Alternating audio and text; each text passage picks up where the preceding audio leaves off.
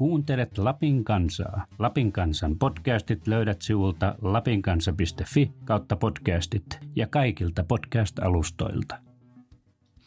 No, Viikkoraati tulee tällä kertaa, äänitetään tätä tässä keskiviikkona, eli ollaan yö vietetty, ketkä on, ketkä ei, USA-vaaleja katsoessa, ja nyt kello on jo 13, ja me ei vieläkään tiedetä, että kuka on Yhdysvaltojen seuraava presidentti. Mari Molkoselkä on täällä, tervetuloa. Terve.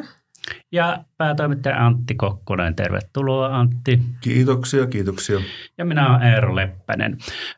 Aloitetaan tosiaan noista vaaleista, meillä on aika monta aihetta tänään, niin Mari, sä oot herännyt jo 4 seuraavaan vaaleja. Miksi? No siis, mullahan oli herätys 4, mutta heräsin 3:15 ihan itsestään. Ja sen takia, että tämä oikeasti kiinnostaa. Se on aika merkittävä asia, että kuka sitä meidän Amerikan Yhdysvaltoja oikein johtaa. Ja silloin kun heräsin silloin 4 niin silloin puitiin, että no meneekö Florida Trumpille vaiko ei. Ja sittenhän se lopulta meni. Ja jännittävähän näissä vaaleissa nyt totta kai nämä vaankieliosavaltiot, että mitä niissä päätetään ja kuka siellä valitaan. Mutta ei me vieläkään tiedetä. Pahalta näyttää. Aluksi kuviteltiin, että Biden voittaa kirkkaasti, mutta nyt ollaan aika tasaisessa tilanteessa. Eikö tämä kuitenkin vaalit, niin demokratiahan siellä aina voittaa, vai mitä Antti? Demokratia voittaa se, joka saa enemmän ääniä, paitsi Amerikan vaaleissa, jossa saattaa voittaa joku muukin, niin kuin Trump 4 vuotta sitten, vaikka sai 3 miljoonaa ääntä vähemmän. Minä en herännyt 4 ja ehkä just ajattelee tätä ääntenlaskennan etenemistä, niin ei paljon ollut tarvettakaan, että nyt iltapäivälläkään vielä ei tiedetä ja tilanne on jännittävä. Onhan jenkkivaalit tietysti aina iso uutisaihe, kun se on kuitenkin maailman mahtavin valtio ja nyt on tietysti erityistä jännitettä ollut näihin vaaleihin ja tuo Trumpin koko oikeastaan presidentin ensimmäinen kausi oli aikamoinen niin kuin mediashokki ja kaikkea muuta ja siinä mielessä tietysti ymmärrän kiinnostuksen. Ehkä voisi jopa kuitenkin sanoa sitten, että onko Suomessakin ja meneekö jo vähän yli tämä seuranta, että onhan meillä maailmassa muitakin. Tällä hetkellä Kiina on varmasti jo taloudellisena mahtinakin jopa USAta suurempi. Onko meillä Kiinan vaaleja seurattu? No joku sanoo, että siellä ei kunnon vaaleja ole, mutta otetaan nyt sitten vaikka joku runsasväkinen demokratia kuin Intia, niin kuka muistaa, koska Intiassa on ylipäänsä ollut vaalit, kuka ne voitti, minkälaiset asetelmat siellä oli, mikä puolue siellä hallitsee. Että jonkun verran semmoista tasapainoa tietysti voisi toivoa, että olkoon nyt tämä sitten mediakritiikkiä, että samaa mediaahan tässä nyt ollaan, että kyllähän niin kuin Yhdysvaltain ja yhdysvaltalaisten tietotoimistojen tämmöinen dominanssi näkyy kaikessa. Näkyyhän se siinäkin, että jos siellä kuolee 10 ihmistä hirmumyrskyyn, niin se on paljon paljon isompi uutinen kuin Bangladesissa 100 ihmistä hukkuu hirmumyrskyn alla. Että kyllä tämä näkyy kaikessa, ei se ole pelkästään vaaleihin liittyvä asia. Ja nythän vielä kun Yhdysvallat on kääntynyt sisäänpäin ja jos Trump voittaa nyt toistamiseen, niin se varmaan jatkuu, niin onko Yhdysvalloilla enää edes niin suurta kansainvälistä merkitystä kuin aikaisemmin? No varmasti se on kaventunut siinä mielessä, että Yhdysvallathan nyt on Trumpin kaudella tietoisesti halunnut irrottautua kaikesta monenvälisestä yhteistyöstä tai monesta monenvälisestä yhteistyöstä ja Eurooppa on ottanut etäisyyttä ja tietysti se, että Yhdysvaltain talous toki on jälleen mahtava, mutta kyllähän Kiina on levittänyt tämän oman talousmahtinsa kautta myös tämmöistä niin kuin ulkopoliittista valtaansa, mistä nyt kukaan ei tällä hetkellä kauheasti pidä, mutta että sanotaan että näin, että ei se ainakaan niin suvereeni enää ole, mutta iso vaikutus totta kai koko maailmaan, mitä siellä nyt esimerkiksi tapahtuu. Sen verran voisi vielä vaaleja lyhyesti kommentoida, että täytyy hämmästellä sitä, että 4 vuotta sitten kaikki ennustelaitokset olivat täysin väärässä ja nyt sitten vakuuttivat, että tällä kertaa on osattu oikaista ja kuitenkin taas aivan pielessä se, että etukäteen tuntui siltä, että Trumpilla ei ole kuin pieni oljenkorsi mahdollisuus voittaa ja nyt ollaan tasaisessa ääntenlaskentatilanteessa. Että se on kyllä semmoinen, mikä ei lakkaa hämmästyttämästä. Siinä tuntuu olevan mielipidetiedustelussa tämmöinen sokea piste tällaisille kansanliikkeille, kun ehkä Trumpinkin takana on, jotka ei ole välttämättä niinkään poliittisia, vaan kysymys on jostain muusta. Vai mitä sanoo Mari? Niin, paljon on puhuttu tästä postiäänestyksestä nimenomaan, koska ennakkoääniä on tullut ihan älyttömästi, 100 miljoonaa. Ja niitä povattiin nimenomaan demokraateille, että demokraatit ovat sitten postiäänestäneet. Ovathan saattaneet nämä Trumpinkin kannattajat postiäänestää, niin sieltähän niitä ääniä on voinut tulla. Ja tosiaan mun silmissä kans Trumpin oikeasta kannatusta ei tiedosteta ja tunnusteta. Että sille on syynsä, minkä takia tämä mies on presidentti ja minkä takia hän saattaa olla vielä presidentti jatkossakin. Tietysti just tämä kahtia jakautunut kansahokema ehkä hankaloittaakin sitten sitä, että siinä sokeudutaan sille tilanteelle ennakkoon, että kun gallupit kuitenkin, totta kai vielä hankala vaalijärjestelmä, mutta ne vaatii aina myös tulkintaa ja ehkä sitä tulkintaa sitten tehdään jotenkin silmälasit, jonkunnäköiset silmälasit päässä, että sitten ei haluta nähdä niitä kaikkia nyansseja, jotka antaisi toisen suuntaista. Vaikea sanoa, mutta se on joka tapauksessa hämmästyttävää, että eihän siellä on tosi ammattitaitoiset ihmiset tekemässä niitä, että ne voi olla näin sokeita sitten sille, mitä tulee tapahtumaan. Se on tietysti hyvä sanoa, että jos äänestysaktiivisuus on nyt noussut tämän Trumpin myrskyisen kauden kautta, niin se on demokratian voitto kuitenkin, että kävipä vaaleissa miten tahansa, niin useampi ihminen on antanut äänensä ja se on aina hyvä. Varmasti sama tulee tapahtumaan todennäköisesti Rovaniemen kirkkoherravaaleista, josta ehkä tässä puhutaan vielä myöhemmin jokunen sana, niin että sehän on aina hieno asia. Keskustelu johtaa aktivoitumiseen. Joo, todellakin siis tuosta vaalitavan monimutkaisuudesta, muistatko Antti, eihän siitä ole kovin kauan, kun mekin valittiin presidentiksi valitsijamiehiä. Joo, Mari ei ehkä sitä aikaa muista, mutta sekin oli vähän erilainen tapa, mutta ei siitä tosiaan kovin kauan. Taisi Koivisto vielä ainakin olla niin, että valitsijamiesten kautta. Kyllä. Otetaan tähän tämän aiheen lopuksi veikkaus. Kumpi voittaa vaalit? Trump. Kyllä hän voittaa. No sanotaan nyt sitten se Biden, että asiahan on täysin auki vielä, mutta. Joo, juuri ennen kuin tänne tuli, niin Wisconsinista tuli sellaisia viestejä, että siellä olisikin Biden ollut johdossa, ja tämä on yksi näitä osavaltioita, joita nyt katsotaan tarkasti. Siirrytäänpä seuraavaan aiheeseen. Näistä Amerikan vaaleista voisi tietenkin puhua vaikka kuinka pitkään, mutta meillä oli eilen täällä veropäivä, ja sehän on täällä toimituksessa yleensä vilkkaimpia ja voi sanoa, että välillä vähän kaoottisiakin päiviä. Eilen oli vähän rauhallisempaa, koska media teki protestin. Mitäs media nyt protestoi, Antti? No, media protestoi, se on tietysti vähän voimakas sana, mutta haluttiin vähän kuitenkin kiinnittää huomiota, tehdä mielenilmausta verottajaa kohtaan, kun verottaja on sallinut sen, että pääosin suurituloiset ovat saaneet pimittää verotietonsa ja tähän EU-tietosuoja-asetukseen vedoten.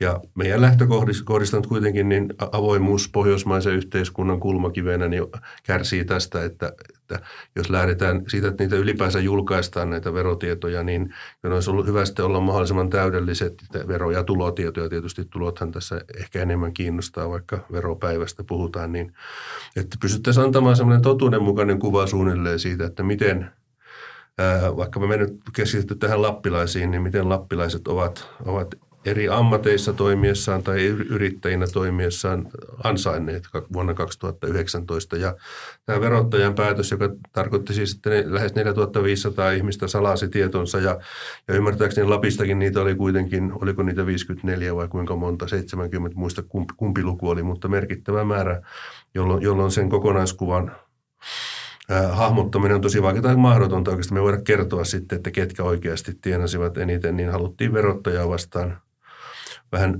protestoida ja siitähän on tehty tästä verohallinnon tulkinnasta hallintovalituksia. Ne on tuolla hallinto-oikeudessa käsitelty, ja katsotaan sitten seuraavasti etenee sieltä vielä korkeampaan hallinto-oikeuteenkin, että mikä tulkinta on. Että tiedotusvälineiden tulkinta tietysti on se, että ne nimilistat pitäisi julkaista myöskin, jotka ovat halunneet tietojensa pimittämisen tai poistamisen. Siis kyse, tiedothan ovat avoimia, siis täytyy vielä muistaa, että ne saa nytkin tällä hetkellä, mutta verottaja poisti ne näistä listoista, sähköisistä listoista, jotka tiedotusvälineille toimitetaan. Ja sen jälkeen meillä on melkein mahdoton työ löytää niitä sitten, vaikka ne julkisesti sieltä olisikin. Niin me tiedämme muutamat suurituloiset, jotka on joka vuosi, mutta siellä on sitten tämmöisiä yllätysnimiä, joita ei millään oikeastaan voi arvata, että joudumme välittämään niin yleisölle puutteellista tietoa, ja se ei ole oikeastaan tiedotusvälineille oikein hyvä asia, että pitäisi pyrkiä mahdollisimman hyvän kuvan luomiseen tilanteesta.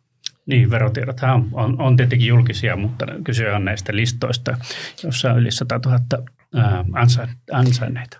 Jos voisi vähän avata sitä eilistä päivää täällä toimituksessa, että miten tämä tilanne näkyy, oli se, että meillä oli 54 ihmistä, jotka oli piilottanut nämä tiedot täällä Lapissa.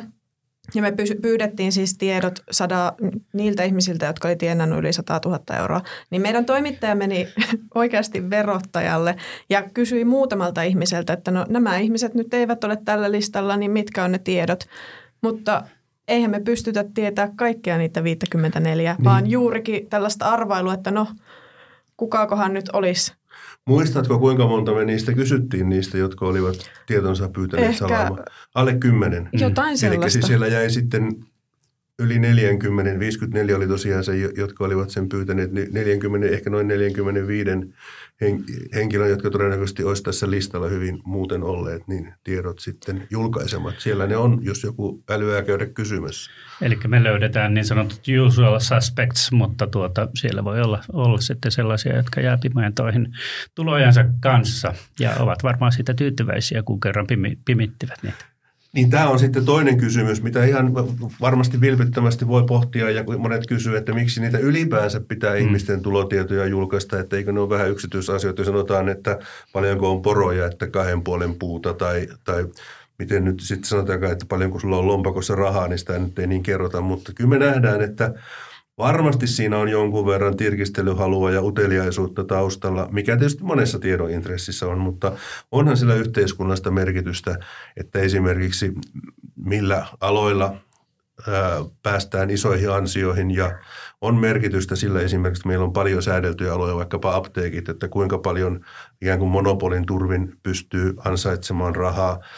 On ylipäänsäkin tietysti mielenkiintoista tietää sitä, että vaikkapa miten sosiaali- ja terveysalan tämmöiset hoivayritykset, kuinka paljon nekin on veronmaksajien rahoja viime kädessä, jos niitä myydään yksityisille, että siellä myydään pienempiä hoivayksiköitä niin kuin nyt isommille yhtiöille, niin viime kädessään siellä ainoa, josta se rahaa niin näihin kauppoihin tulee, on veronmaksajan kukkaroit. Ei siellä ole mitään muuta rahaa taustalla, millä hoidetaan kaikki nämä hoivamenot. Että siellä on hyvin paljon yhteiskunnallisia kysymyksiä. Totta kai ihmisillä on myös oikeus tietää. Nythän otetaan nyt vähän kevyempää puolta, niin siellä tuli esille myös muutamia tämmöisiä somevaikuttajia, jotka olivat päässeet yli 100 000 euron tuloihin. Kyllähän se voi olla myös kannustava, että mihin ammatteihin kannattaa nyt nuorten panostaa, että millä voi päästä tienaamaan hyvinkin, että kertoo myös yhteiskunnan muutoksesta sekin. Ja kyllä tavallaan niin kuin myös, musta niin kuin viime vuosina on tämmöinen uusi piirre ollut täällä, että ennen on ollut tämmöisiä vihaisia veronmaksajia, jotka ovat olleet vihaisia siitä, että he ovat näillä listoilla, niin nyt meillä on muutamana vuotena ollut näitä iloisia veronmaksajia, suurmiljonäärejä, jotka maksavat miljoonia veroja ja sanovat, että tekevät sen mielellään, että tätä ei ole minusta niin kuin muutama vuosi sitten ainakaan tällaista ilmiötä ollut. Joo, toi on hyvä havainto, ja muutenkin niin tietysti pitäisi panna painoa siihen veroihin, maksettuihin veroihin, joilla tätä hyvinvointiyhteiskuntaa pidetään yllä, että kyllähän me toki raportoidaan niistäkin sitten, ketkä maksoivat, paljonko yhteisöveroa yritykset maksoja, ja onhan niissä tietysti tietää sitten, että jos on tuloja paljon, niin maksaa paljon verojakin, että se voi olla tämmöinen myös niin kuin kunnia, että isänmaa, joka on pitänyt huolta ja kouluttanut ja pyörii hyvin, on turvallinen, niin sillä maksaa iloisesti veroja sitten myös. Että kyllähän siitä voi olla hyvästä syystä ylpeä. Mitäs Mari, me tehtiin näitä verouutisia koko päivän vielä, kun illalla lueskelit niitä verkosta? En lukenut. Mulla taisi olla nämä USA-vaalit jo siinä vaiheessa mielessä, mutta tosiaan eniten tienannut ainakin tämän meidän saamamme listan mukaan. Mari Jolankihan sanoi täältä Lapista, että hän maksaa ihan mielellään veronsa. Ja mun mielestä hänen pointtiinsa oli hyvä, että koska oli kyse kuitenkin julkisesta yrityskaupasta, mistä hän tosiaan sitten nämä miljoonat sai, niin ei ollut mitään syytä salata. Ja hän sanoi kuitenkin myös se, että jokainenhan sen päättää, että mitä salaa, mutta kyllähän minä en ymmärrä sitä, että miksi joku ihminen, joka tiedetään, että on rikas, niin peittäisi sen. Kaikkihan sen tietää. Kyllä, ja yrityskaupoistahan näistä tällä listalla, joka oli julkinen, niin taisi olla kaikki miljoonatuloiset, niin yrityskaupoista saaneet nämä. Tai pääomatuloja sitten aikaisemmin, että on tehnyt yrityksillä hyvää tulosta ja sitten on syntynyt pääomia, joista saa sitten pääomatuloja. Mutta veropäivä on taputeltu, mutta veronmaksajien rahoista voisimme vielä puhua hiukan. Eilen tuli, voisiko sanoa, uutispommi tai ainakin aikamoinen tussahdus, kun kuulimme, että Rovaniemen kaupunki on sijoittanut tehnyt riskisijoituksia ja tällä kertaa ne eivät ole olleet hirveän onnistuneita. Eli eilen puhuttiin ainakin 700 000 euron menetyksistä sijoituksissa. Voitko vähän, Antti, avata tätä keissiä? Meillä on uusia juttuja tulossa tästä. Mitäs käänteitä tässä on tämän päivän aikana tullut tähän asiaan? Niin, tähän oikeastaan lähti liikkeelle maanantai-iltana, kun Rovaniemen kaupungin hallituksessa tämä oli sitten ilmeisesti kirjattu tiedoksi vain, että tämmöinen yli 700 000 euron tappio kirjataan näistä sijoituksista, jotka oli tehty vuonna 2017. Kaupunginhallitus oli silloin ihan yksimielisesti päättänyt, että kun siellä jonkun verran oli uusia pääomia ammattikorkeakoulun myynnistä, että niitä rahastoidaan ja sitten mihin niitä sijoitetaan, niin tietysti tämä matalat korot ja hankala löytää tämmöisiä kovin hyvää tuottoa tuovia kohteita on aika paljon nyt, niin siellä sitten ilmeisesti houkutus kasvoi suureksi, että sinne tuotiin sitten päättäjille päätettäväksi semmoisia lainoituskohteita, jotka tässä on nyt oikeastaan niin kuin me puhutaan näistä tappioista ja tappiot on yksi asia ja veronmaksajien tappioita ne on. Tietysti nämä sijoitukset on ollut aluksi aika hyvätuottoisia, että siksihän ne valittiinkin, kun silloin sieltä saatiin parempaa korkoa, mutta ehkä kiinnostavampi kysymys sitten on ollut se, että tuossa selvittelin esimerkiksi, että tämä on tämmöinen Front Finance, jonka velkapapereihin rahaa laitettiin silloin muutaman vajaa 3 miljoonaa euroa, josta nyt se tappio on tullut, joka on nyt velkasaneerauksessa tämä rahastoyhtiö, niin se oli juuri pari kuukautta ennen tätä kaupungin tekemää sijoituspäätöstä, niin kertonut avoimesti, markkinoinut näitä omia lainojaan, että he tarjoaa hyvän tuoton. Siinä oli semmoisia vähän sen lainan pituudesta riippuen 5%, 6%, 7% korko, mitä niistä velkapapereista tarjottiin sijoittajille ja tähän Rovaniemen kaupunkikin tarttui. Ja tietysti siinä on hälytyskelloja soida, että miksi joku maksaa tuommoista korkoa, mutta he olivat kertoneet sitten esitteissä jo aikaisemmin, että he sijoittavat rahoja eteenpäin. Ei siellä puhuttu pikavippiyhtiöistä, mutta puhuttiin, he luotottavat kotitalouksien kulutusluottoja. Eli silloin kyllä siellä aika suoraan pystyi päättelemään, että tämä raha päätyy pikavippiyhtiöille ja sen toiminnan moraalin perään voi kyllä sitten kysellä, että kaupungin sijoitusohjeessa sanotaan, että pitää sijoittaa rahat tuottavasti, vastuullisesti turvallisesti, niin tässä tietysti voi kysyä sitten, että onko niin kuin moraaliset puolet ollut kunnossa, että jos on ollut olettamus, että näitä rahoja on käytetty pikavippeihin ja me tiedetään, että pikavippi, siellä on surullisia tarinoita takavuosilta, ihmiset joutuu niihin kierteisiin ja itsemurhan partaalle ja tietysti se, että onko se sitten myöskään kovin turvaavaa, jos saadaan hyvää tuottoa aluksi, mutta sitten käy näin, että sieltä tulee isoja tappioita, että näitä varmasti nyt kaupunki selvittää, sitä jäädään tietysti odottamaan selvitystä, mutta kyllä me sitä olisi kaivattu nyt jo tässä vaiheessa. Kaupunginjohtaja asiasta tiedotti, mutta myös kaupunginhallituksen puheenjohtajalta, joka oli aikanaan päättämässä näistä edelleen istuu, eli Liisa Ansala ei suostunut millään tavalla kommentoimaan tätä asiaa ja on aika erikoista, että laitetaan ihminen, joka on aloittanut tänä vuonna kaupunginjohtajana vuonna 2020, niin kommentoimaan vuoden 2017 tapahtumia. Eihän Ulla-Kirsekka-Vainio voi siihen kantaa ottaa, että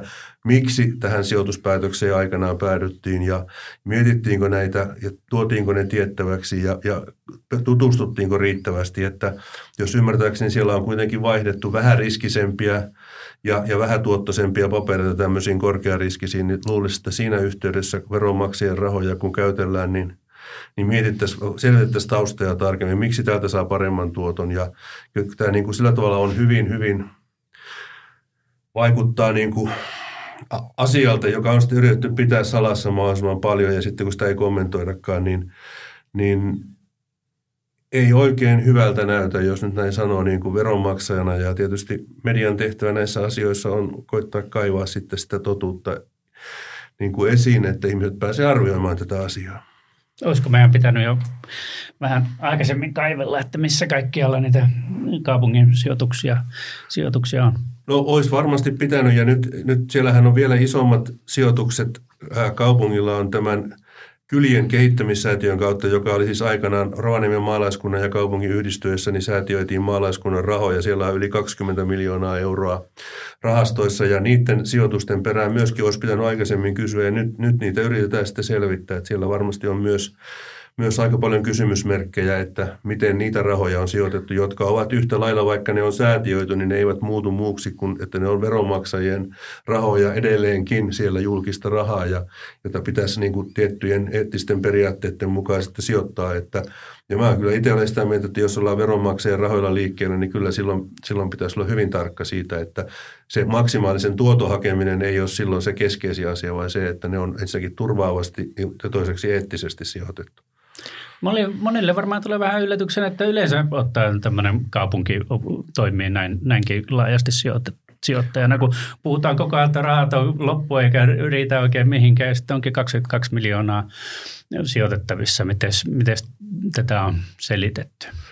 No siis tämä kylien kehittämissäätiö, sillähän on omat säännöt, se on aikanaan perustettu sen. Mä luulen, että sitä fuusiota kaupungin ja maalaiskunnan vielä ei olisi koskaan tullut ilman tätä säätiötä, mutta ei tietysti voi loputtomiin olla tämmöinen hämäräperäinen sijoittajasäätiö kaupungin sisällä, että rahasta on pulaa, ja varmasti jossakin vaiheessa pitää käydä sitten se keskustelu, että miten sitä voitaisiin paremmin käyttää. Ei se ainakaan, ei ole kaupungin tehtävä pyörittää isoja sijoitussalkkuja. Se on hyvä, että pitää huolen niin kuin rahoistaan, ja onhan siellä aina kassaa sijoitettavaksi, ja siinä en ala neuvomaan, että miten tehdä, mutta että kyllä lähtökohtaisesti kaupungin tehtävä on tuottaa ne palvelut kuntalaisille, mitä laki edellyttää ja mikä on kohtuullista, eikä suinkaan toimia tuolla hämäräperäisissä sijoitushommissa ja muissa. Että kyllä tämä sillä tavalla erikoista on, että on tässä kaupunki ryhtynyt myös kiinteistösijoitushommiinkin, ja sekin vähän ihmetyttää, tässä keskustasta ostanut kiinteistöjä, että sekään ei kuulu perustehtäviin, että kuitenkin sitten ei edes voi pyhittää sitä sillä, että Rovaniemen kaupunki olisi sillä pystynyt sitten niin kuin hoitamaan taloutensa hyvin, kun kaupunkihan nyt tuntuu olevan melkein konkurssin partaalla, että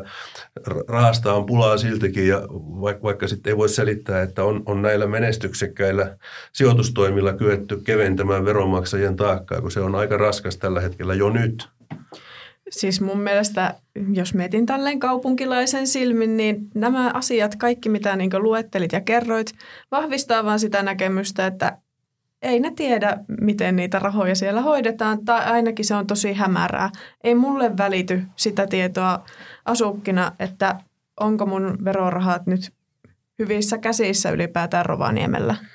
Se on hyvä kysymys, mutta Mari, muista, että meillä on huhtikuussa vaalit täälläkin, että nyt niin toivottavasti siihen mennessä on saatu Yhdysvaltojen presidentti valittua, niin sitten voidaan vaikuttaa niissä vaaleissa taas sitten niin kuin tähän nimenomaan kuntavaalit on huhtikuussa edessä, niin kyllä nämä asiat varmasti esille nousee siellä.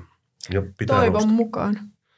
No niin, Yhdysvaltojen presidentinvaalit ei ole ainoa vaali, joka on nyt ajankohtaista, ja täällä nyt tuskin laitetaan lautoja tuonne yritysten ikkunoihin näiden vaalien takia, mutta Rovaniemen seurakunnassa valitaan kirkkoherra.